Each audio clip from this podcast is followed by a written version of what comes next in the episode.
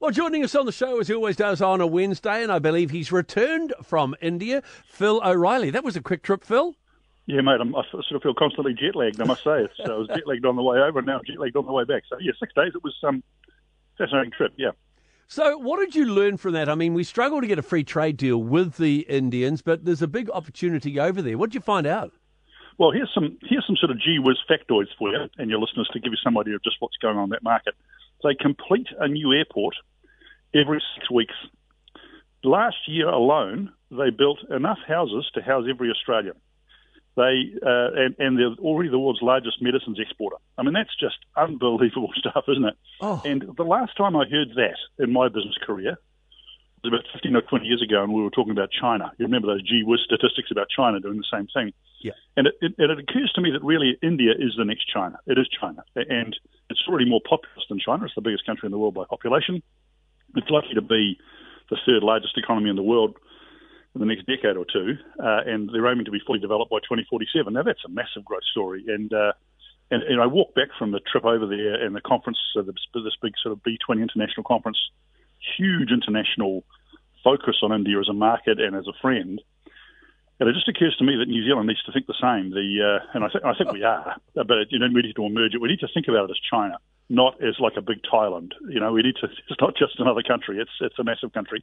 And I think we need to have our architecture of business and political arrangements based on that idea. So, quite a big partnership, I think, between government and business is necessary. Now, we're not going to get a free trade deal with them anytime soon. In fact, probably never, because they're incredibly protectionist and mercantilist. But you know, that's not that's not that's our problem. You know, we, we're going to have to live with that and and create something afresh because I think the opportunities there are literally enormous for uh, lots of, particularly non-ag businesses, tech businesses, agri-tech, uh, education, tourism, all huge opportunities for us. And I just think, uh, you know, we need to really think strongly about India as the, as the next China and act accordingly. So just an extraordinary trip. If anybody gets a chance to go, you definitely should because the you know what you see is is really extraordinary stuff and, and a, a massively developing economy now. And you would have been over there when they landed on the moon as well, which was quite phenomenal. Yeah. Just a day or two after, in fact, I heard President Modi speak at the conference I was at, and of course, there's a lot of you know a lot of national pride about that because they didn't Yeah. just land on the moon; they landed on the dark side of the moon. They landed on the hard to get bit of the moon, and they did it at, at quite a cheap price compared to many others who've tried to do that in the past. So, you know, just a lot of national pride about that, I think, and it really was a, a demonstration of their technological prowess and the fact that, in many ways, in, in areas like AI, for example, they're world leaders, and so you know, all the big all the big uh, Indian tech companies were there uh, during the conference, Infosys and others, all talking about this fact that uh, you know now you see uh, the, the growth of tech uh, in the Indian economy as you have for the last ten years. Now they're leaders, so extraordinary stuff, and um, Yeah. great to be there. And of course, they love New Zealand. Like, we all play cricket together. They know Richard Hadlee. They know Edmund Hillary, of course. You know, so there's a lot of goodwill.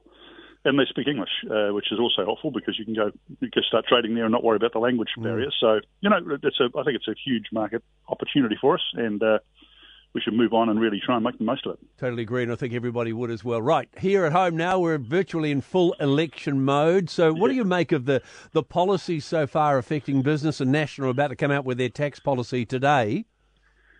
Yeah, well, I mean, well, there hasn't been, is there? I mean, that's the best part of the challenge, isn't it? You know, I was reflecting on this yesterday as I was thinking about what to talk to you about this morning.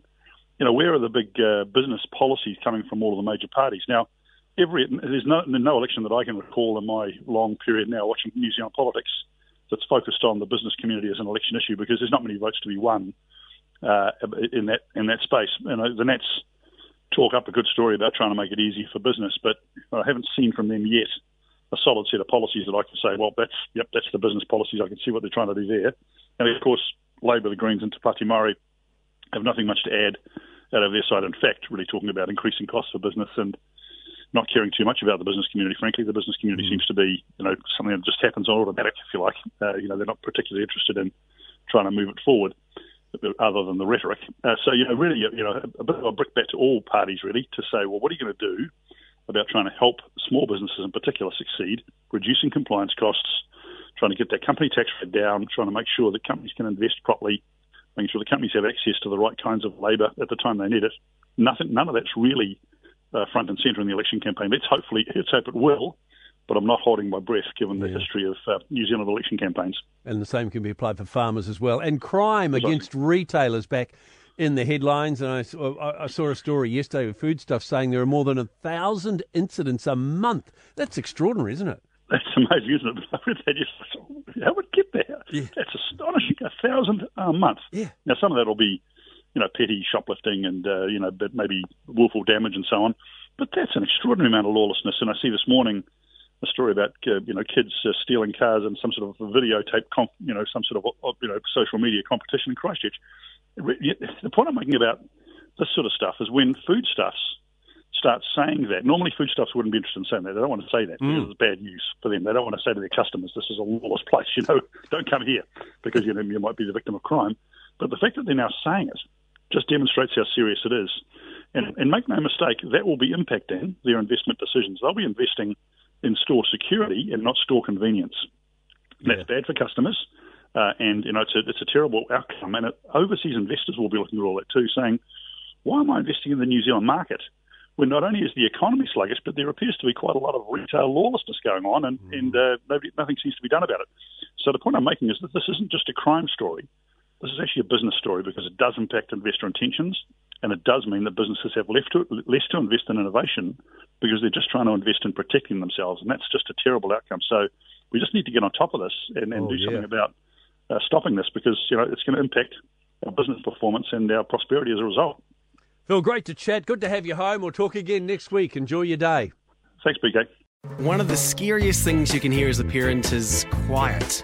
But if you do get a little quiet time, have a listen to The Parenting Hangover. It's not scary at all. If I bump into a couple and they have a boy and they have a girl, and I'm like, oh, boy, girl, snip. You've got a boy, you've got a girl, get the snip. You're done. you get to figure out what it's like raising a girl, you get to figure out what it's like raising a boy, save yourself a ton of stress and money. You've got your perfect little family. The Parenting Hangover with Clinton Jordan. New episodes every Thursday on iHeartRadio or wherever you get your podcasts.